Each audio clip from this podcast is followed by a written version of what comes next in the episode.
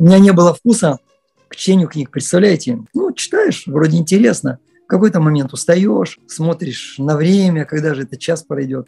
А потом, когда мы начали вместе с преданными читать книги, такой вкус появился, что прям не хочется пропускать.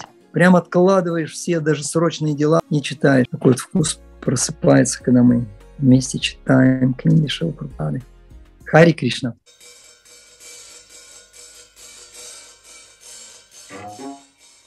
Горчички. Угу.